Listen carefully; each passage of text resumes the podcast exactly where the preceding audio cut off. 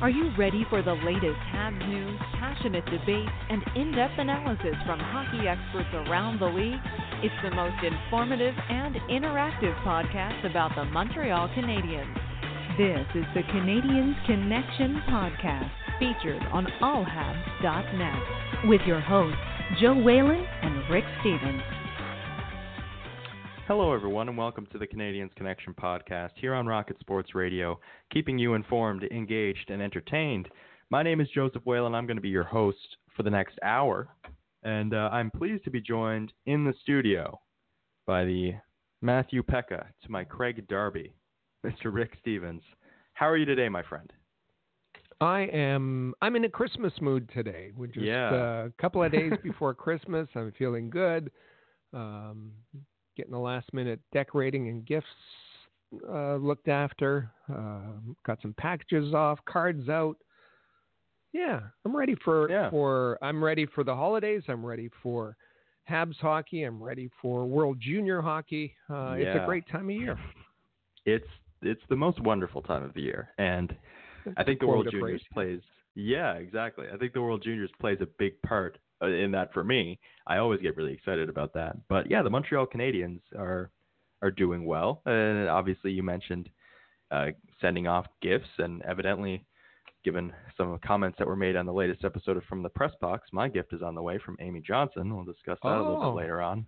But uh, Nice. anyways, but uh, the Montreal Canadiens, um, you know what? It was a rocky start after last week. We went off the air last week, and what did we say? Before you head out on the road, you can't overlook the Detroit Red Wings. And um, it might be fair to say that the Montreal Canadiens may have overlooked the uh, Detroit Red Wings just a little bit.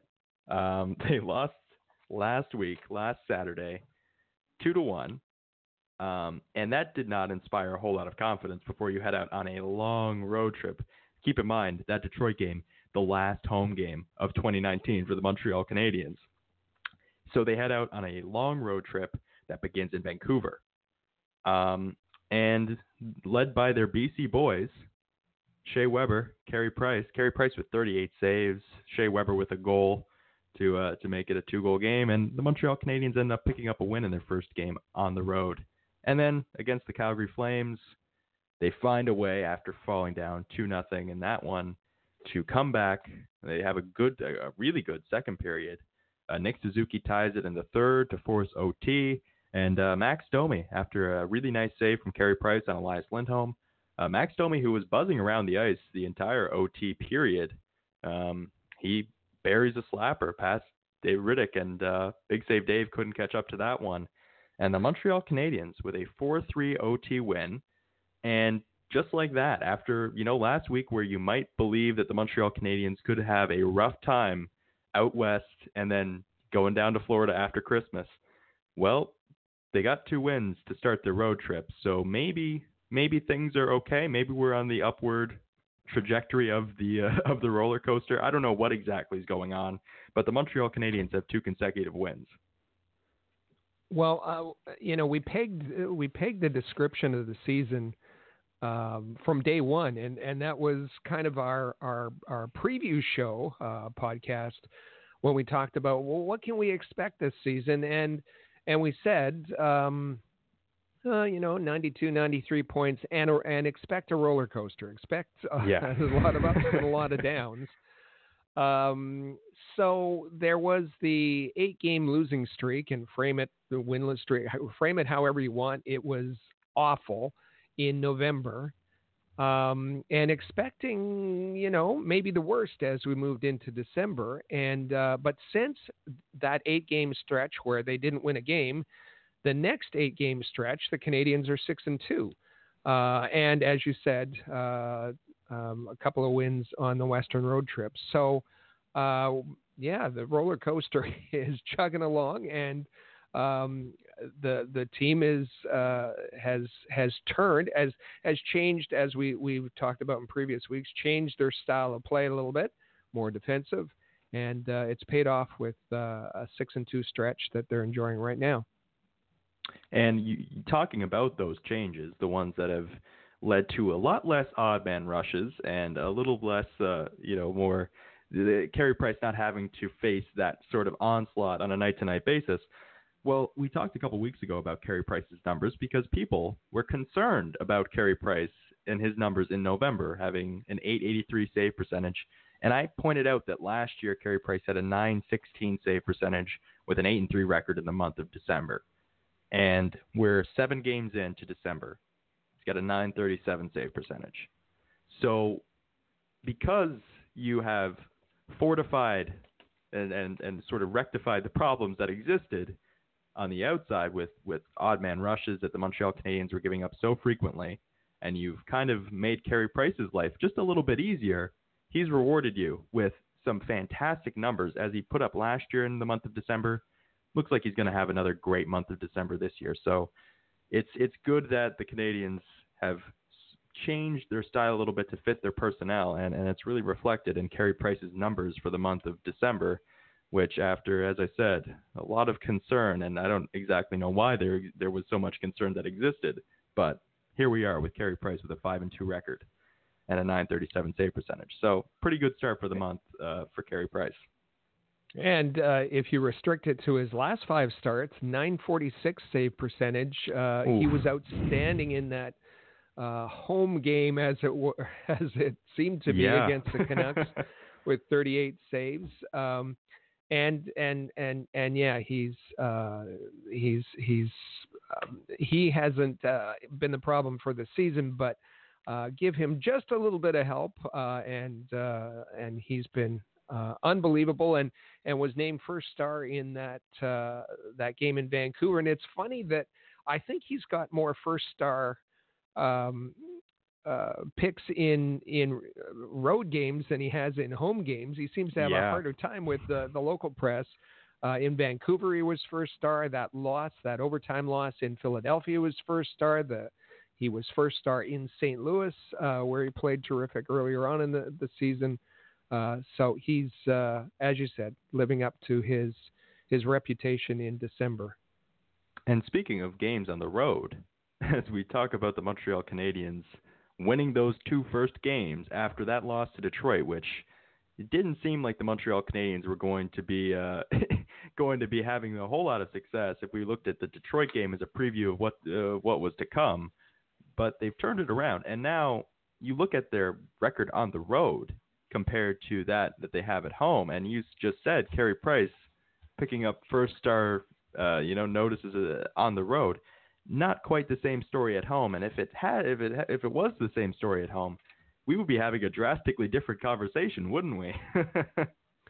well, it's it's really odd, and and um, um, I mentioned that in in the game review, um, the Detroit game actually, uh, game review, and and uh, talked about the the 421 winning percentage at at home. I, I know in his uh, uh, press conference uh, a couple of days after that game, um, Marc Bergevin talked about a 500 record at home, and that isn't good enough. It's eight, eight, and three. That isn't exactly 500. That's four. Uh, that's eight and 11. Um, yeah. and so a 421 win percentage. Uh, that's 27th uh, um, in the league, uh, the 27th best home record. Uh, where it's it's it's completely flipped on the road. Nine, four, and three. That's good for eighth um, on the road, and and fortunately, uh, fortunately so to uh, to keep them in the discussion about a playoff spot.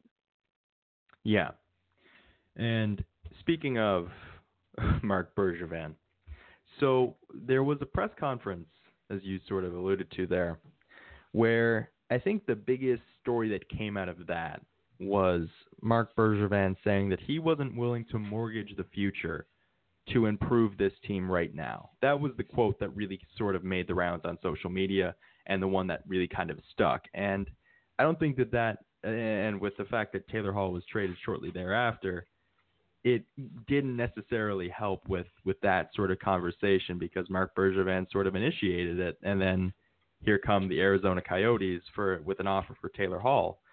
So we we see that the Montreal Canadiens having gone winless in eight, and now they've rebounded a little bit. And the, the you know the the story is you're supposed to trade while you're winning. Um, does one sort of lead into the other? You see that the price gets sort of set, maybe the market gets set on that Taylor Hall trade that we we might discuss just a little bit later on. Do you think that the market being set like it was on that Taylor Hall trade will impact the Montreal Canadiens wanting to make moves because I mean that wasn't exactly the the high price that you would have thought Taylor Hall would go for. Yeah, and um, that was that was reachable, and, and as you said, we'll we'll break down the the Taylor Yeah. Hall trade uh, in a bit, but um, I, in that presser there was all sorts of of um, um, conflicting kind of messages Yeah. from from Bergevin. Um, you know, t- talking about um, uh, it not wanting to mortgage the future, but but you know there there was the the pay, price that was paid for Taylor Hall. You're not you're not going to mortgage the future, but I understand he wants to frame it that way uh, so that that um, you know he won't be criticized for inaction. Um, in the past, he said, "What do you want me to do?" Uh, uh, when he needed a top center, what do you want me to do? Trade away Carey Price, um, and uh, so he he puts all these kind of false equivalencies out there, and, yeah. and, and people say, "Yeah, yeah, that's right, uh, that's right, uh, Mr. Bergeron." Um, it's it's kind of silly. Um, I, I he he um, talked about um, building the team. You assemble the team in June, and then you roll with it, uh, and and that through the year you make your call ups. So. Uh, I didn't quite understand what he meant by that. Um, uh, is, is he saying that that is that was was he ex- explaining his uh, inaction more or less with respect to to uh, free agency that that uh, he wasn't going to participate in the summer either. Uh, he wasn't going to be involved in in during the season moves. Uh, it was it was a very very uh, odd kind of press conference. Yeah, and and let's let's look at what was given up for Taylor Hall, and and and think back to those comments that he made about mortgaging the future. So Taylor Hall, along with Blake Speers, was traded from New Jersey to Arizona in exchange for Nick Merkley, Nathan Schnarr, and Kevin Bahl, and as well as a 2020 first round pick and a 2021 conditional third round pick. Now, there's intrigue surrounding Kevin Bahl specifically, and we will see him at the World Junior Hockey Championships for Team Canada. A very intriguing. I mean, six foot seven, looks to be a rather mobile six foot seven. So there's intrigue that surrounds him, but it's been thrown out that he's probably not a he's not an elite level prospect. He might not be that kind of guy, and so so with that in mind, uh, New Jersey also retained 50% of Hall's salary. It's only you know he's only got the rest of this season, but regardless, that isn't exactly mortgaging the future. And when I saw that Arizona was in the mix for Taylor Hall and that a deal was reported as being complete, I assumed that maybe it was it would be Barrett Hayton if, if if the Montreal Canadiens would be outpriced if they were you know unwilling to give up and mortgage the future, it would be Barrett Hayton that would be the guy that was going to New Jersey. But that wasn't the case. So with the guys that were given up, and we we kind of talked through the week about what it might be, what might be the equivalent in the Montreal Canadiens farm system to a to a Kevin Bahl. And the guy that we sort of landed on was was maybe like a Josh Brook, who was a good prospect for the Montreal Canadiens, no doubt about it. But you know, when you have fans that were uh, floating around the idea of, well, okay, well, would you have given up Ryan Poehling or Cole Caufield, whoever it is? When you have that sort of narrative that's being thrown around, when it's like, as you said, it's sort of a false equivalency. I mean, it, it, it just kind of, I don't know, because we go back to the summer and what are people talking about? The fact that Craig Button said that the Montreal Canadiens have the best prospect pool in Canada and potentially the NHL. So, so which one is it? I'm sort of confused. Is it that they have the best prospect pool in the NHL, or is it that it's top heavy and then you can't match an offer like the Arizona Coyotes made? That's the part of this that I'm confused by. Yeah, I think. Uh, listen, uh, people don't follow prospects. People don't follow uh, closely uh, that level of hockey, uh, no matter how much of an uh, involvement you have. And and I've heard all kinds of of things and people referencing. There's a there's a, an article on NHL.com, and they're saying, well, you know, that has to be the right one because uh, all the teams feed in their their their own rankings into NHL.com, and and so what comes out of there is gospel. That's just nonsense. It's utter nonsense.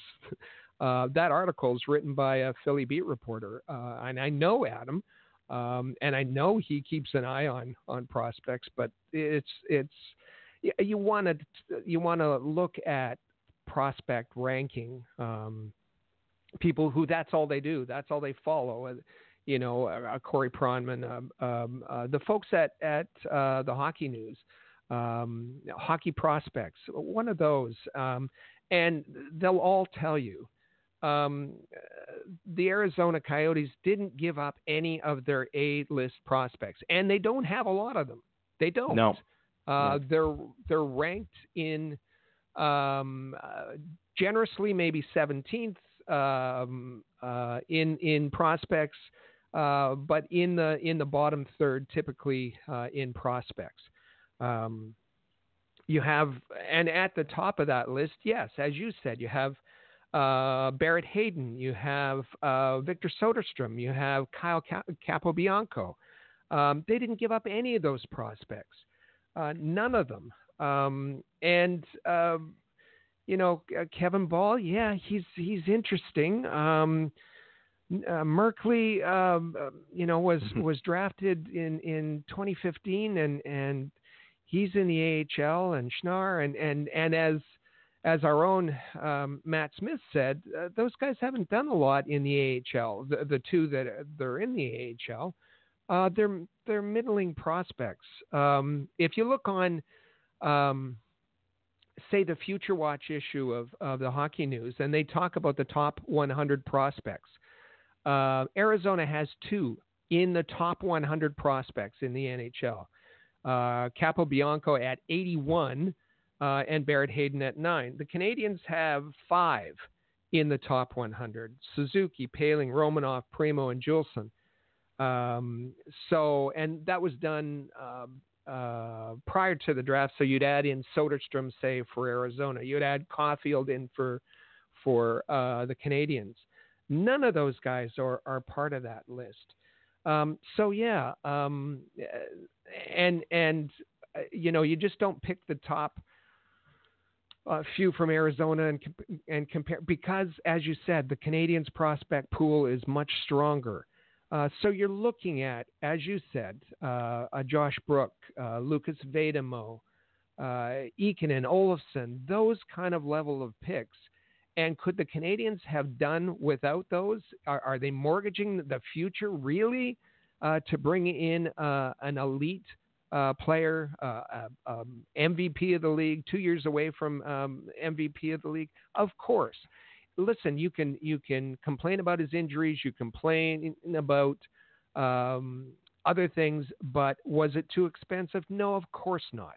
Um, the Canadiens had the picks to be able to bring him in. Now, the other part of this is, and and the only thing that's worth, in my view, anything is that first round pick.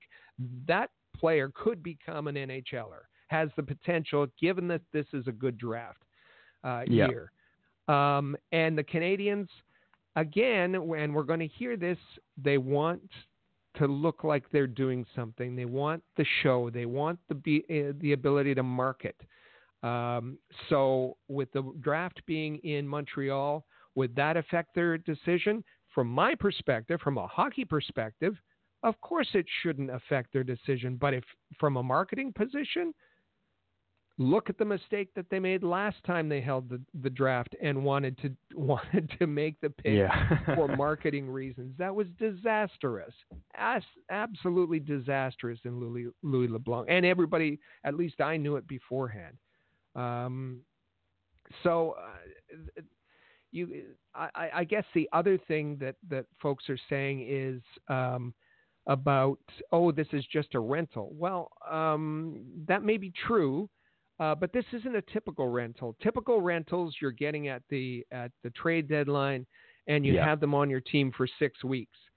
Um, add another ten weeks to that. that that's this is going to be 16 weeks now that the Arizona Coyotes have to um, uh, influence Taylor Hall into where he goes. They have a uh, a 16 week negotiating plus playoffs. Uh, Yep. That's that's regular season plus playoffs um, to uh, influence him and and uh, show him what a, a great place it is to play and that they're committed to to winning. Uh, and of course, then he always has the choice in going somewhere else. But um, I, I, you know, um, focus on other things. But as far as as as price, uh, this was this was uh, a lot cheaper than ma- many uh, expected it to be for Taylor Hall. Yeah, and it's a great move for Arizona as far as I'm concerned. I mean, this is the only opportunity. If this is your only opportunity to get a guy that was an MVP two years ago, and you have, as you mentioned, lo- a lot longer than you you typically do for a rental to influence his decision, because not many people are going to look at Arizona as a you know as a sexy place to play hockey for. You know that was that's just kind of the situation that they're in. So I think that this is a great move from John Chayka and the Arizona Coyotes. Um, And and let's So, just yeah. to just to wrap it up, um, the prospects that were given away, they are not Suzuki, they are not Paley, No. they are not Caufield, they are not Romanov, um, and I'd even argue not Primos. But uh, so um, let's let's kind of put that uh, narrative to bed. And I know that people are attached to these guys, these young players that the Montreal Canadiens have, and the hope that that that, that is attached to them.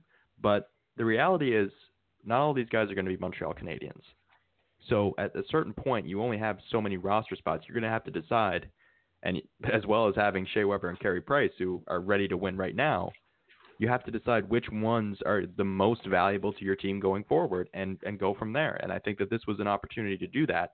Granted, left wing might not be the biggest issue for the Montreal Canadiens. It might be the left side of the defense, but we'll see how Marc Bergevin addresses that going forward, if at all. Um, but uh, there, there yeah. you go. That's a good point. Uh, but it only highlights, not maybe, maybe not uh, the biggest concern, uh, but it is an issue, and it is an issue we've talked about uh, of a top six scoring winger uh, to go Yeah. along with the priority need, which is uh, the the left-handed top pairing defenseman, and um, uh, it just highlights the uh, failure of Bergevin over the summer um, to address those two needs. Um, yeah, and again, we're going to get into uh, is Taylor Hall enough to win a Stanley Cup? Well, we're going to we're going to hear from Marc Bergevin. Uh, Yeah. Very conflicting messages. He said there was no one that he could trade for that would um, uh, be uh, would allow them to win the Stanley Cup. In the next breath, he said, uh, "But we're, we're our goal is to make the playoffs."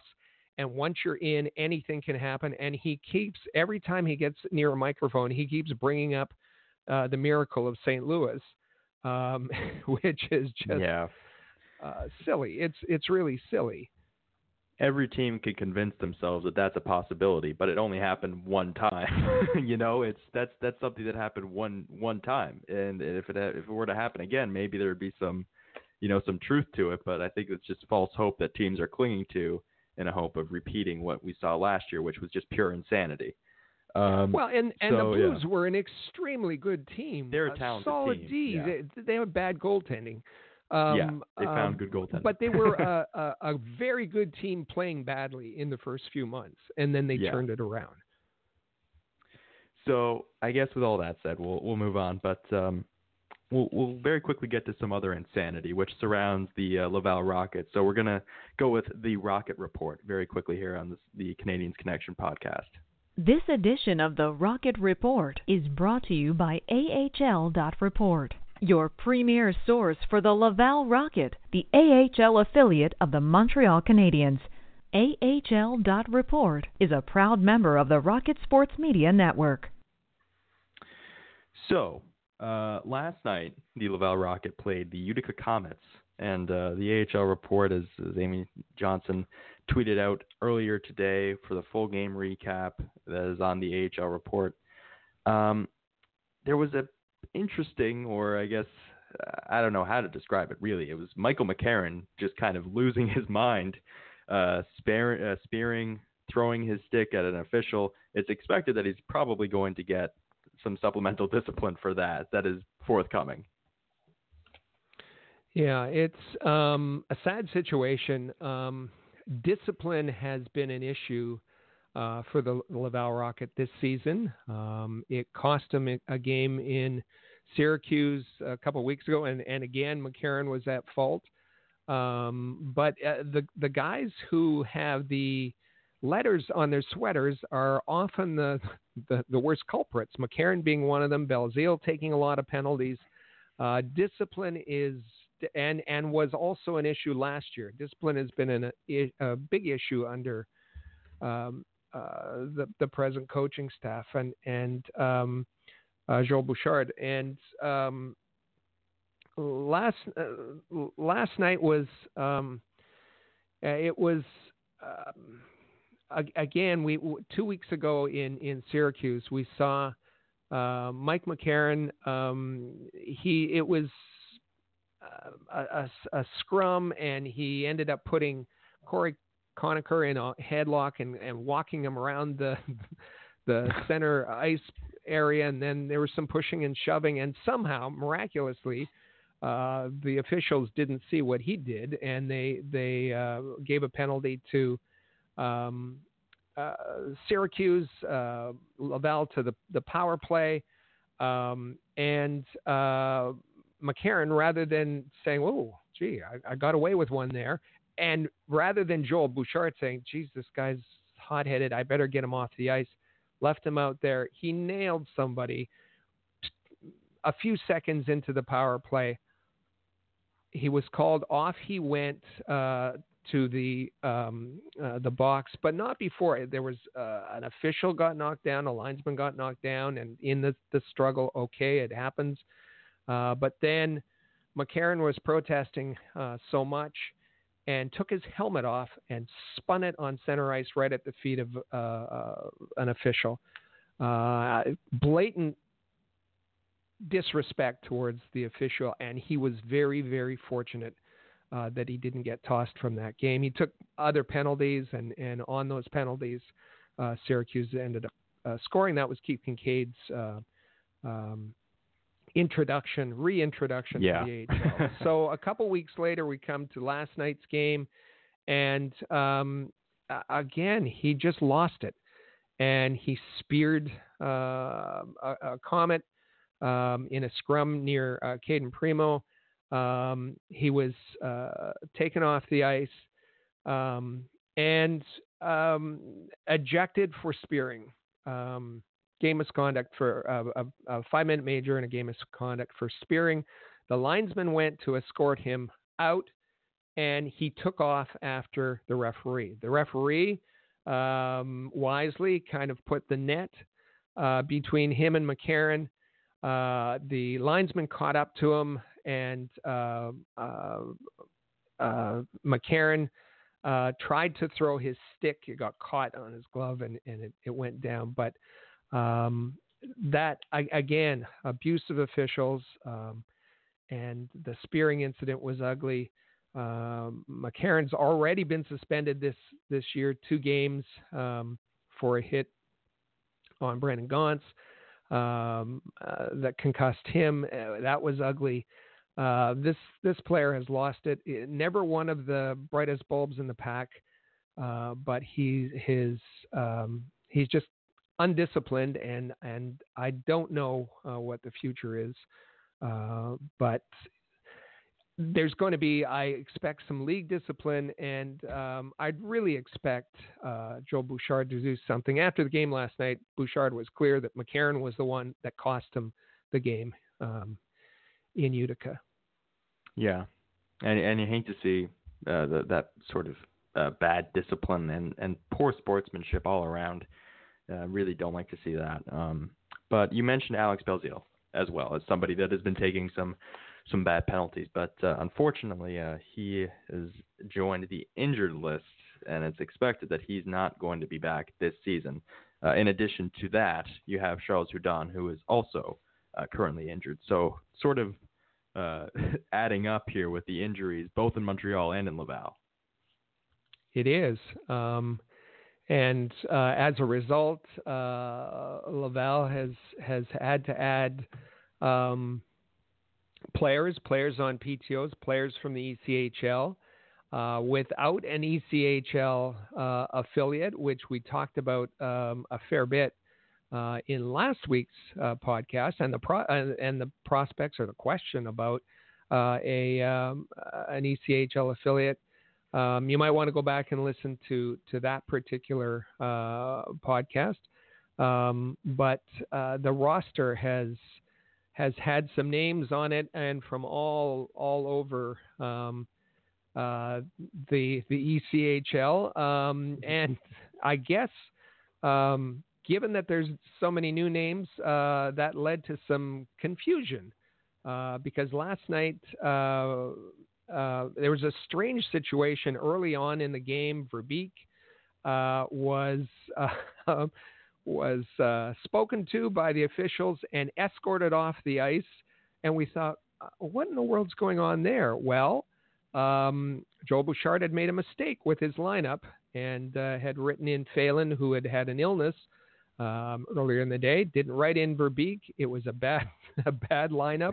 Uh, so Verbeek was ineligible to play, and they were they were down an extra, uh, an additional forward. Um, I do want to mention, and we were talking about this before we went on on uh, on the air. Yannick Veilleux, I I one of my uh, favorites. He was brought up, uh, former uh, St. John Ice Cap. he was brought up from the ECHL.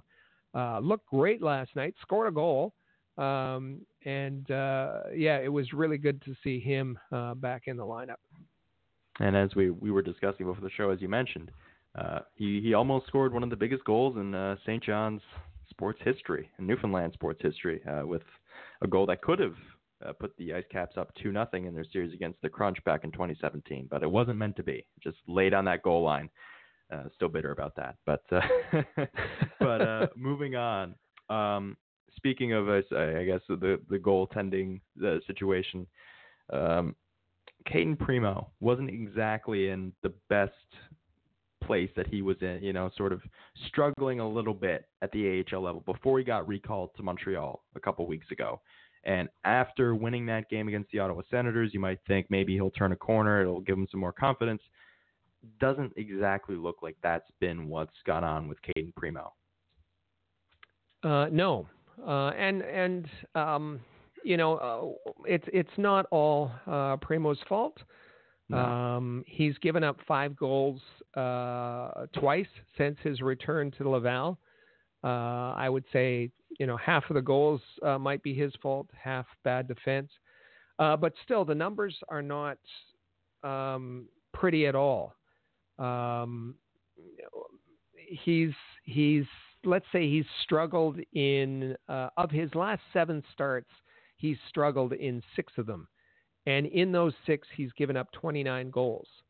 Uh, that's that's almost five goals a game, uh, and uh, uh, he he again, this is not this is not critiquing him. Um, he obviously uh, needs a lot of time, and I guess this is just uh, reporting on this for those uh, who are advocating that he return uh, to the Canadiens lineup. We'd really like to see him uh, stay in Laval for, for this season and work on his game and and uh, and and work through these kind of of uh, struggles that he's having.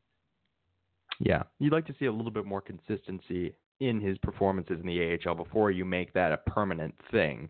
Uh, that he's in the in the NHL because you, you want the guy to be ready and, and go through some adversity because that's an important process in development. Um, so we're going to take a quick break here on the Canadiens Connection podcast, and we're going to talk about culture because that's that's a buzzword you hear a lot in uh, in professional sports, and we're going to talk about specifically the culture that surrounds the Montreal Canadiens. So stay with us here on the Rock on the Canadiens Connection podcast on Rocket Sports Radio. Rocket Sports Media is currently recruiting talented, motivated, and committed people to join our team. If you're a student wishing to gain experience, a young professional interested in broadening your credentials, an experienced hockey mind looking for a platform to share your expertise, or a passionate fan looking to contribute to our publications by connecting with fellow hockey fans, we want to hear from you. We are specifically interested in individuals who have education and or experience in the following areas: sports writing, translation, editing, forum administration, social media administration, multimedia, graphic design, web development and user support, event planning, and sponsorship and marketing. If you are bright, loyal, passionate, and willing to dedicate yourself to a remarkable team, visit allhabs.net and click the Join Our Team tab today. In every city around the world, sports fans flock to popular watering holes to share a few pints, some good grub, and to cheer for their team. Think your favorite sports bar deserves to be recognized? Or are you traveling to a new place and need to find the perfect spot to watch a game? HockeyPub.com is the answer. Find out where the best spots are located in your city to eat, drink, and meet fellow fans. HockeyPub.com. Want the latest Habs news with game previews, reviews, and highlights? How about full coverage of development camps and special events? Looking to follow the Laval Rocket more closely this season? Perhaps you'd like to learn more about team prospects. Would you like a place to socialize with hockey fans all over the world? We've got what you're looking for at allhabs.net, the place where you'll find everything you need to be the most informed and connected Habs fan around. allhabs.net.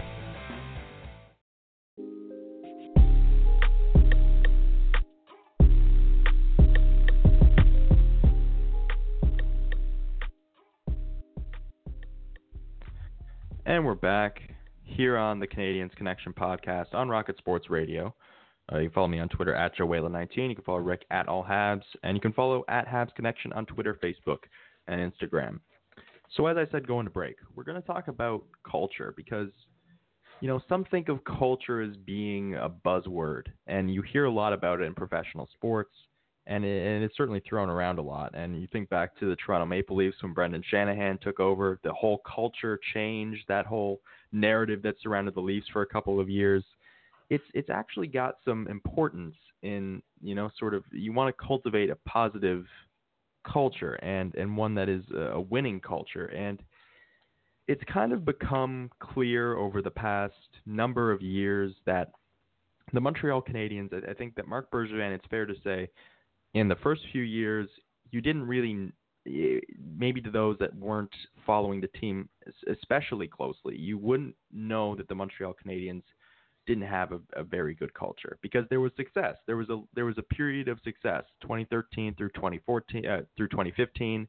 There was some there was a level of success. Uh, the Atlantic Division, winning that, Carey Price having that incredible 2014-15 season.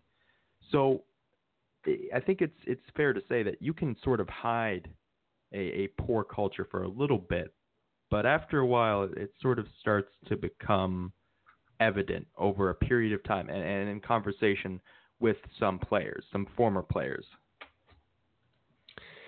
It's uh, a couple of things um, brought it to our attention. It's something that that uh, Joe and I have discussed, and and uh, but it there was a couple of unrelated incidents that that brought this whole um, issue of, of culture of of uh, philosophy um, to the fore, and uh, the two incidents were um, uh, Geoff Molson trolling reporters.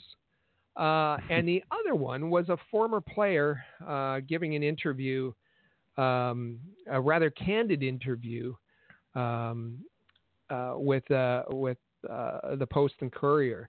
Um, so let's just try in order to to ex- explain this. Um, uh, let's let's just kind of review those two two incidents. The first um, was just bizarre to me. Uh, it was bizarre. And that was Geoff Molson kind of jumping in on conversations uninvited um, and, um, and, and kind of uh, attacking uh, journalists. Um, and listen, we've, we've, um, we've spoken about uh, mainstream media and, and kind of you know necessarily being out of touch or whatever on on in in some cases but but this was an attack by the owner of a franchise on the the guys the beat reporters that cover the team and and that I don't remember seeing that before um, yeah I, I just don't um, there was there was Richard Labbé um, who uh, just said um, is it just me um, or do the Canadiens uh, have they been giving up late period goals this season? Okay, that's that's reasonable, and it was yeah. it it happened in the Calgary game, and and um, that's reasonable. So and and um, uh, he he didn't tag uh, Molson or the Canadiens or anything else, and so Molson said, "Is it just me, or does this team have a lot of character? And then everybody jumped in. Oh, look at that! The reporter got owned by the by Molson. Look at that. Yeah. Uh, and and and that's that's what bothers me is is is an owner using the the the Twitter mob, using the useful idiots on Twitter who don't maybe don't understand the situation, using that mob to attack the player, uh, the, the uh, reporter. Um, and and what does that do? Well, that that stifles their message. Um, that discredits the reporter to some degree. Um, yeah. It intimidates others, um, and um, you know, I, I, I guess okay. So there, that was one incident. Then this a, a similar thing happened with respect to uh, Stu Cowan, Montreal Gazette. Stu Cowan and I have disagreed on on uh, hockey opinions, but I support Stu Cowan's uh, ability and right to express himself uh, and offer his opinion. And at the beginning of the Vancouver game, the Canuck game, um, he tweeted um, the game notes uh, the lineups and the game notes for the Canucks with with both the Canadiens and the Canucks. He put a picture in there, and his tweet was, uh, "It's it's so nice to get printed game notes at Rogers Arena and basically every other rink when the Habs are on the road. Media can't get them at the Bell Center." Now, uh, here's a situation, and it's kind of an inside baseball situation, and fans yeah. don't care. fans don't care about reporters. Fans don't care about reporters doing their jobs. Um, it's essential. I will tell you from being in, in a, many press boxes, whether it's at the NHL level or the AHL level or the NCAA level or the uh, CHL level, uh, the ECHL level, it's essential to have these game notes printed. Uh, you have lineups, you have um, uh, statistics. Um, you, you have everything there printed so that when you're tweeting, when you're writing up your game recaps, when, all, the information is there for quick referral. Yeah. Um, well, and, and and so it was. I was I was surprised to hear that the Bell Center isn't making those available because that's unheard of. Um, so uh, to that to that uh, tweet, again, uninvited, Geoff Molson jumps in and says, This is a conscious effort to reduce paper. And we make those notes available digitally, available on your laptop. I hope you take that paper and put it in the recycling bin.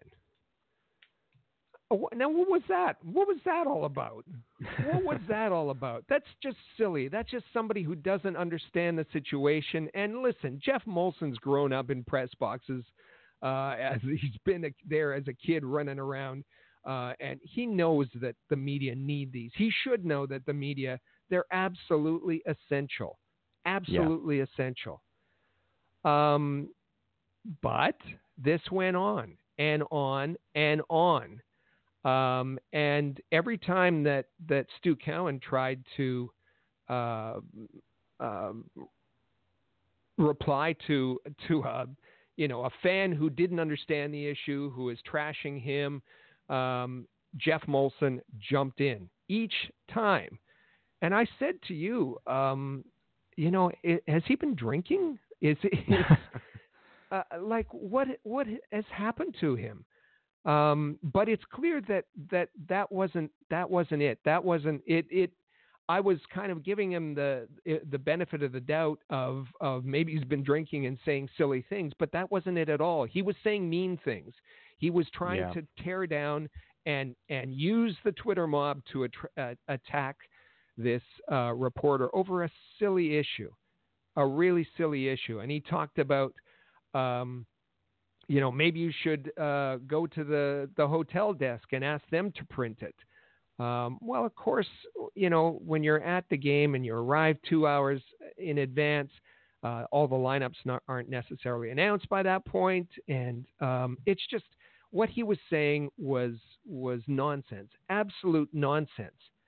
Uh, but it was it was clear that, and and yes, the Bell Center has has in order to look like they're being responsible, in order to to uh, have this appearance, they have a uh, a green designation that they went out and sought, and so this was one of their arguments for getting that green designation, and that's more important to them than people doing their jobs, and and it's it's just obvious that it it the appearance of being environmentally responsible is more important than giving people the tools to do their jobs effectively, uh, and maybe that applies across the board when it comes to Molson.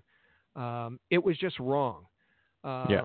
I, I I talked with Stu a bit about this, and and he said that that um, it wasn't the first time that Molson's attacked him on Twitter, which is wrong. Um, he Yeah. also said that the the head of the Montreal chapter, the Provincial Professional Hockey Writers Association, has gone to the Canadiens and spoken to them and, and tried to make the case how how um, important this is for people to do their jobs, and they were completely ignored or disrespected, um, and and that's what gets a little bit to the culture. This culture of disrespect, this culture of of its appearances are more important than doing the right thing. Uh, and that incident alone, I know it's a, uh, a small incident. It's an inside baseball incident, uh, but it speaks volumes about the culture of this Canadiens organization.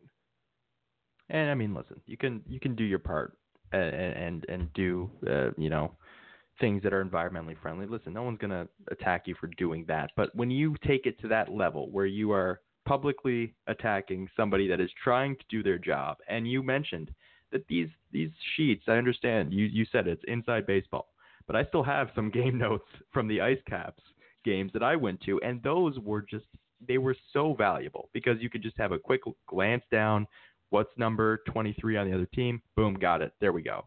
Rather than having to go to your laptop. It's just something that's just that second that just makes it a little bit easier than uh, than doing it digitally but uh, yes and yeah it, it's it, it's sort of this pervasive thing with the Montreal Canadiens because as you mentioned there was another And, and just just to Yeah. just to finish, sorry, uh, just to finish, Yep. just to further explain for people who may not understand, the information is available digitally. Of course it is, but but at the same you're time- either writing your your recap, you you are um, tweeting, you are whatever it is you're doing. It's not like uh, in in um, you know our, our Rocket Sports studio where there's multiple monitors that you can set up, and in a press box you're crammed in there. You have your little Yeah. laptop.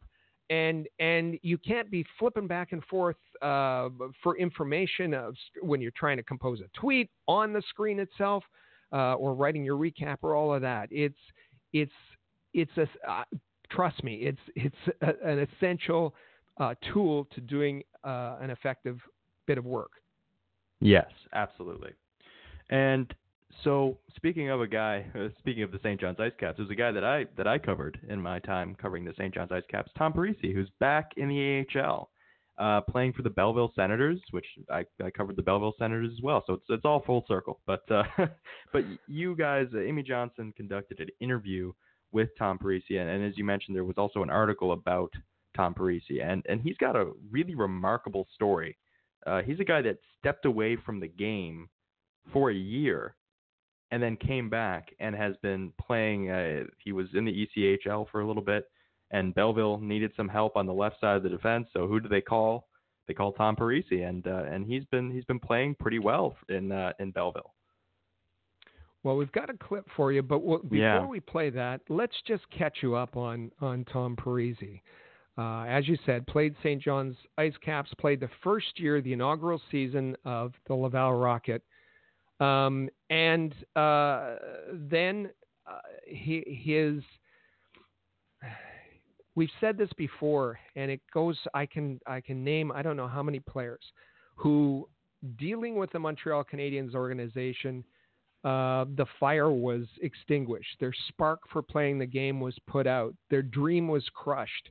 And Tom Parisi was was one of those guys who just eh, the the situation was so bad that he stepped away from hockey.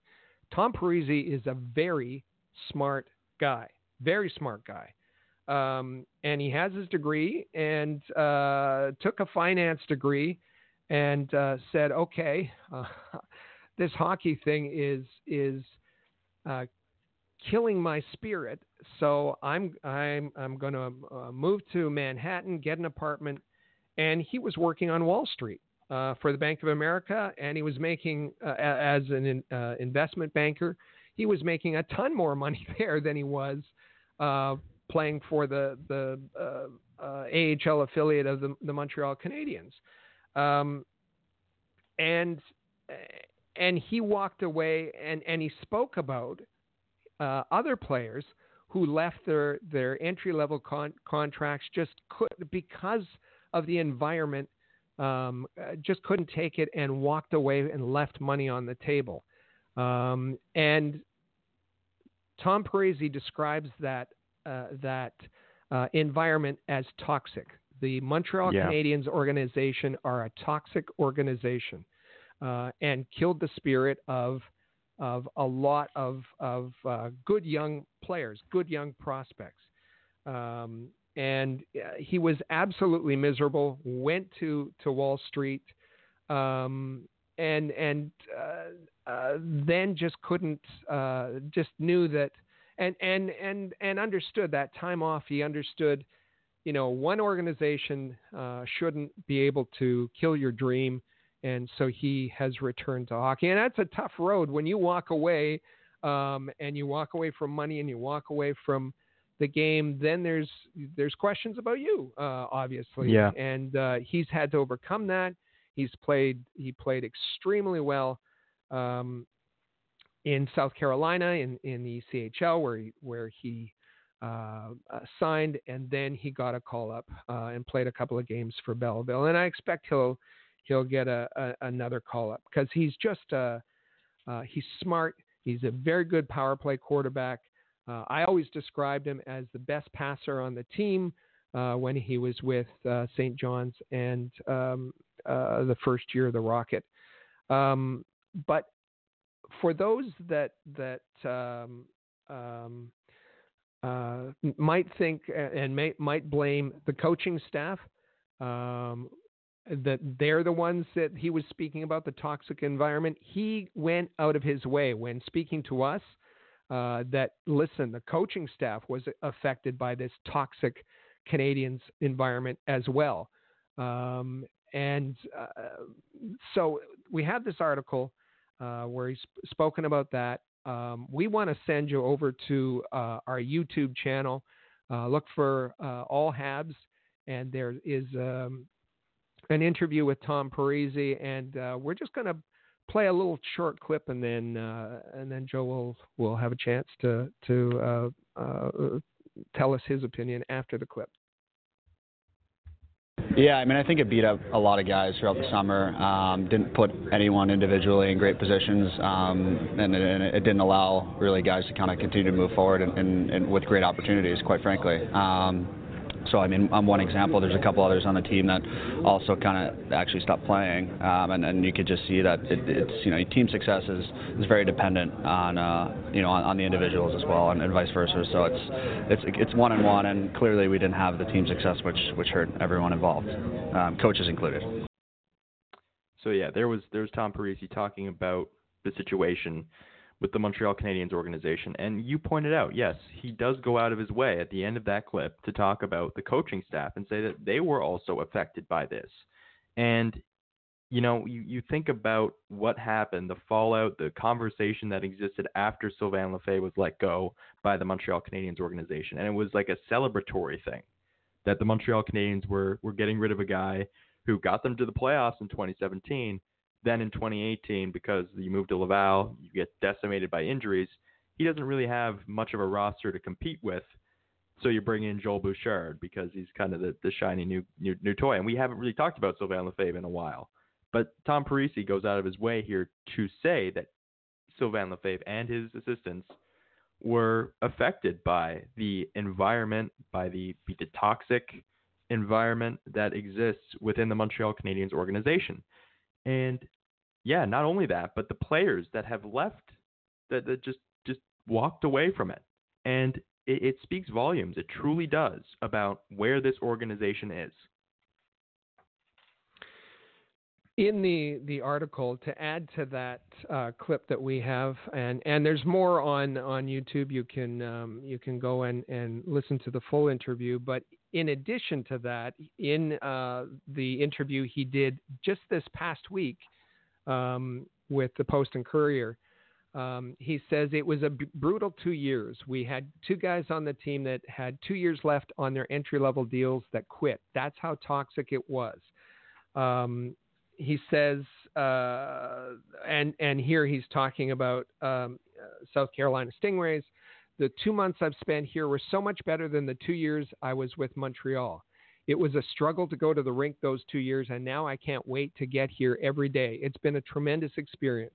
The coaching staff put a lot of faith in me. I hadn't played in a year, uh, so they didn't know what to expect. I'm just very thankful they've given me this opportunity.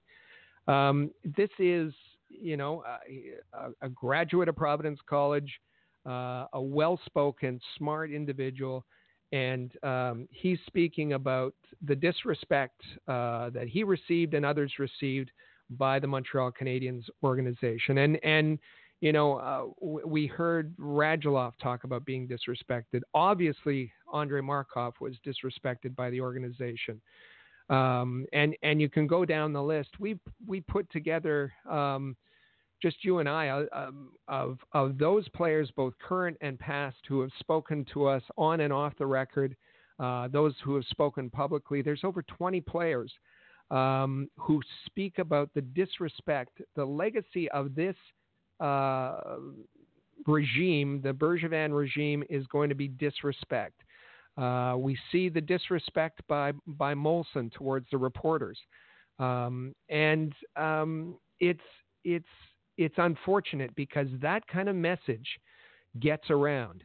And yes, Montreal has high taxes, and yes, Montreal has cold winters, uh, and yes, Montreal has uh, uh, a media who is voracious uh, and a fan base that's uh, voracious. But this, this will kill people's interest, uh, players' interest in coming um, to Montreal far more than any of, of those uh, those items. So when you when you hear uh, Marc Bergevin say, "Well, listen, hey, uh, guys don't want to come here," I don't know why. Well, we know why, and we know that that message is being circulated uh, around uh, the hockey community. And even if the Montreal Canadiens, at some point, whenever it might be, move on from Marc Bergevin, the guy that takes over is going to have to do a hell of a lot of work to to reshape the image of, of Montreal within the hockey community because it's it's going to be an uphill battle because Montreal has become this sort of a destination where young guys don't believe that they're going to be given a fair shake and you have guys that just walk away like like Tom Parisi did. So we're we're going to have to monitor this as we go forward, but as we've said on many occasions, this is something that has become a habit of Marc Bergevin to sort of disrespect his players, disrespect guys who have been here for like Mark, like Andrei Markov, who was here for quite a long time. Uh, that that speaks a lot about the character of of Marc Bergevin to do that to a guy that had played in Montreal for so so long. Um, so we'll see, anyways, how uh, this all this how all shakes out. Um, so Rick, with all that said, I think uh, we'll take uh, just a quick break, and when we come back, we'll discuss some some fantasy hockey and then tee up the game tonight against the Edmonton Oilers. So uh, stay with us here on the Canadiens Connection podcast on Rocket Sports Radio. The Canadiens Connection is proud to be a partner of Rocket Sports Media, digital media publishers of sports and entertainment websites. Their mission is to build a worldwide network of sports fans who are informed, engaged, entertained, and connected. Learn more about RSM, its team, and its portfolio of brands at rocketsportsmedia.com. I bet you enjoy sporting your best Habs jerseys, dressing up your kids and pets in the cutest Habs gear, and showing off your decked out hockey cave or fanning. Well, don't just show your friends, show your Habs. The team at All Habs wants you to boast your finest pictures for our global network of Montreal Canadiens fans. Include the hashtag ShowYourHabs when posting your fan photos on Twitter, Facebook, or Instagram. Then log on to ShowYourHabs.com to see your entries, along with photos and posts from Habs fans all over the world. A proud member of the Rocket Sports Media Network. If you're a business owner looking for the perfect platform to reach a targeted audience of customers, Rocket Sports Media is the solution. Our global hockey community provides unmatched social media reach to an attentive demographic of sports and entertainment fans. We can provide visibility to your company, helping you to engage and leverage this prime group of potential clientele. In addition, we also offer sponsorship opportunities for fan events and featured areas of website content, giving you name and logo recognition. Visit rocketsportsmedia.com to contact us for further details and information regarding this unique marketing opportunity. For the most trusted source of news, analysis, and features about the Montreal Canadiens, their affiliates, and their prospects, log in to allhabs.net your year round resource for anything Habs related. That's allhabs.net.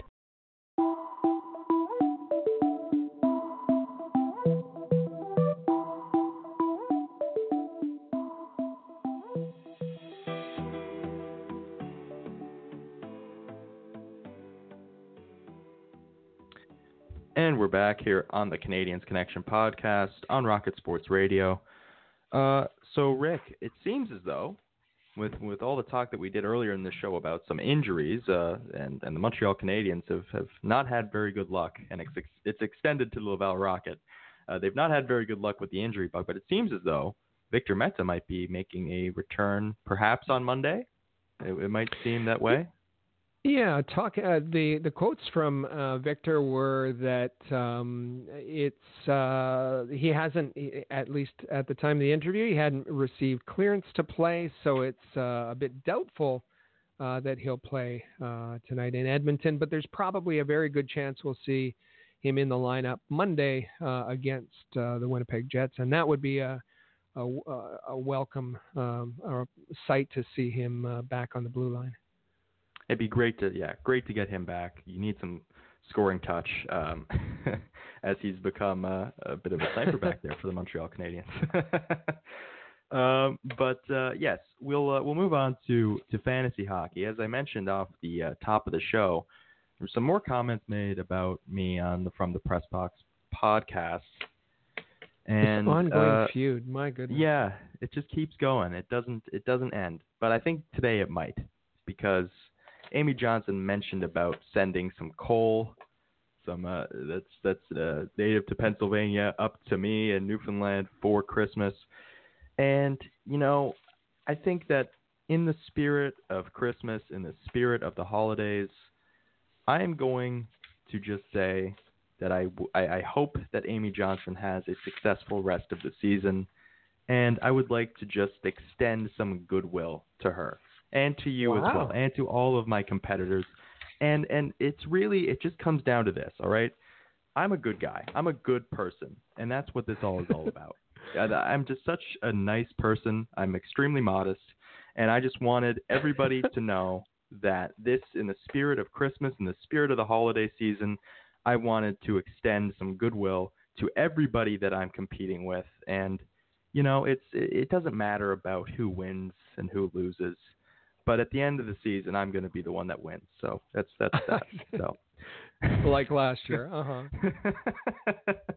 well, I, I, will say that uh, I did make a, a, bit of a pickup there the other day. It was uh, William Nylander was just was just waiting to be You're picked up there. there so I was just I was like, you know what, I'll I'll take a chance. He picked up some points last night. Unfortunately, he wasn't in my lineup at that moment. I needed the move needed to process, but I, I did I did pick up William Nylander. But as I said, in the spirit of the holidays, we'll just we'll just let this thing die. Let this thing go away. And and maybe maybe this will be the end of it. But we'll we'll see how it all turns out. I'm sure that Amy Johnson will have a rebuttal on from the press box or maybe on on Twitter. As you said, you you might not be having you know, going forward it'll be Christmas and then the week or Christmas Eve and then the week after that might be a little bit dicey, but you know, uh, we'll see what Amy Johnson has to say. Is that's the point that I'm trying to get to. We'll see what she says about this. But uh, I just want to say, uh, Merry Christmas and Happy Holidays to uh, to Amy Johnson and, and see how she, she responds to that. now, when you, you when you began this response, this rebuttal, I, I would have laid money down that um, that this would have involved COD in some way. Yeah. no, uh, that's that's we're gonna that's that's just a that's a stereotype. but now she, but, she hey. said she said she's got a birthday coming up, and so so maybe this. Uh, you know, if she sends the coal, then there's an opportunity for you. Maybe maybe there'll be Year. some. Yeah. There might be some cod. It's it's it's a little bit difficult to get your hands on now. It's a very it's a hot commodity here in December. Oh, really? Yeah. But uh, mm. but yeah, as as the as the sort of season goes on, it, it becomes a little bit more difficult to get. But there are still some there's still some cods. So maybe we'll be able to work something out. We've made one trade in the past. Maybe we can work out another one. We'll see how that all all turns out. So Uh, before yeah. Christmas arrives, we have a Yeah. couple of games. We do. We do indeed. So we have the Edmonton Oilers tonight, and Montreal Canadiens, as we mentioned off the top of the show. They are on a on a good roll now. This Western road trip has brought some good vibes for the Montreal Canadiens. They have a lot of Western Canadian boys, some BC boys, Brendan Gallagher from Alberta. I mean, and he, he played in Vancouver as a, uh, in junior hockey, so they might be feeling good about it out there. So who knows? Let's see if that continues tonight in Edmonton, and then on Monday, as you said, you might be getting Victor Mete back. That might be a nice shot in the arm for the Montreal Canadiens to keep the good vibes going. Uh, but yeah, the Edmonton Oilers tonight. It'll be a, a bit of a tough matchup, I think. Uh, the the Oilers have been reeling a bit. You always worry when that happens. You uh, you don't want to approach Connor McDavid and Leon Draisaitl when things haven't been going too good because there's always the opportunity that things could turn around very quickly. and then But, it's yeah. against the Jets, and and the, the, The surpri- Jets. let's say let's say the surprising Jets, um, Yeah, because I think yeah. many people had, had written them off uh, with uh, their issues on defense, or at least the the exits in the off season, and uh, and since the season began. They've had a raft of injuries, uh, particularly on the, the back end, and, and maybe some of those injuries are, are catching up uh, with them now. But uh, a pre-Christmas matchup in Winnipeg. Um, that's uh, 8 p.m. on Monday. That'll be fabulous. Yep. And then after Christmas, as we mentioned, Montreal is going to be heading out down to Florida um, to play the uh, Tampa Bay Lightning and the Florida Panthers before cluing up this long road trip uh, the, uh, with Carolina. Well, the, the long uh, time that they spend on the road to play hockey games. Uh, but uh, yeah, so they'll be cluing up in Carolina. This is going to be a, a difficult stretch of games, and we always we always thought that it would be difficult from the get go. But hey, who knows? Montreal started well on the road, so they might be able to uh, come back home on January 2nd with a nice uh, winning uh, record on the road, a nice road trip uh, for them. So we'll be hoping to see that for what the, the Montreal Canadiens get for Christmas. a nice road trip before coming back home. Um, we um, want to invite you over over the holidays uh, to listen to this podcast, to listen to the other pro- podcasts in the Rocket Sports Radio family. You may have missed um, some of the podcasts, so maybe uh, you'll have a chance to go back and, and catch up. There's all kinds of content uh, for you to uh, read on allhabs.net. There's all kinds of content on prospects and the AHL for you to read on ahl.report. Um, and if you see something there that you want to comment on, find us on social media uh, and uh, find us uh, on Facebook, on Twitter. Uh, or if you just want to get in touch with us directly, uh, you can uh, call and leave a voicemail, or you can text at the Rocket Sports hotline that we have for you 5853 Rocket 5853 Rocket, or maybe um, you just want to send us uh, a lengthy email, and, and uh, if you want to do that, it's info at allhabs.net. We, I got uh, several from our, our buddy uh, Dino. I, I, we won't have ah. time to read them all, but uh, he wishes uh, all of us, the whole crew, a very happy holidays and a Merry Christmas. He says that um, he is hoping a Christmas present for, for Dino would be that – uh, Marc Bergevin is relieved of his duties, and uh, then if that happens, uh, he's speculating, of course, uh, he, his favorite player being PK Subban. He said that that would clear the way for PK Subban. Interestingly enough, uh, Matt Smith, uh, one of our, our staff yeah. writers, um, who returned from Kuwait, um, active member of the Canadian Air Force, he's put up a poll and asking um, asking you um, if you would welcome back any player, who would it be? And he talks about Radulov and and uh, PK Subban's on the list. Uh, so look for Matt's poll and, and respond to that. Um, but listen, you can you can find us and uh, interact with us over the holidays. Uh, we just want to thank you for for supporting us and for being with us and for listening. And uh, really, this podcast has grown and grown and grown by leaps and bounds, and, and we're very, very grateful. Um, we want to wish you a very Merry Christmas and a Happy Holidays. Um, it's it's at that time of year that, that family is is so important. The Rocket Sports media family, the the, the writers, the uh, the podcast contributors, everyone who is involved is is very important to me, and, and I want to wish them a uh, a very happy holidays. But uh, in even broader, our hockey community is uh, like a family to us. We know many of you. We see some of you on the road. We see you at the draft, and, and we're always happy to do that. And we're always happy to in, interact with you on social media. So uh, we wish all of our hockey family a very Merry Christmas. Uh, very, very well said. And uh, just please be safe over the holiday period as well. And uh, whatever you're celebrating, celebrate with family, celebrate with loved ones, and, and just be in their company. It's it's such a beautiful time of the year, and enjoy some World Juniors too. It's uh, it's the most wonderful time of the year for many reasons. Uh, but uh, we'll say goodbye for this week. As, as Rick said, so much great content that's going to be coming out on allhabs.net. And if you'd like to find this podcast or listen to the, this podcast and the others under the Rocket Sports Radio umbrella. You can uh, find the, them on uh, all your favorite podcast platforms, including Overcast, Stitcher, TuneIn, Spotify, and Google Play. Just search for Rocket Sports Radio and hit that subscribe button. So we'll be back with you next week at uh, 1 p.m. Eastern. That's 2:30 Newfoundland time, discussing all things Montreal Canadiens, maybe some World Juniors as well. So uh, we'll be back then, and uh, thank you for tuning in to the Canadiens Connection podcast on Rocket Sports Radio. For the latest news on the Montreal Canadiens, follow us on Twitter at Habs Connection and visit allhabs.net.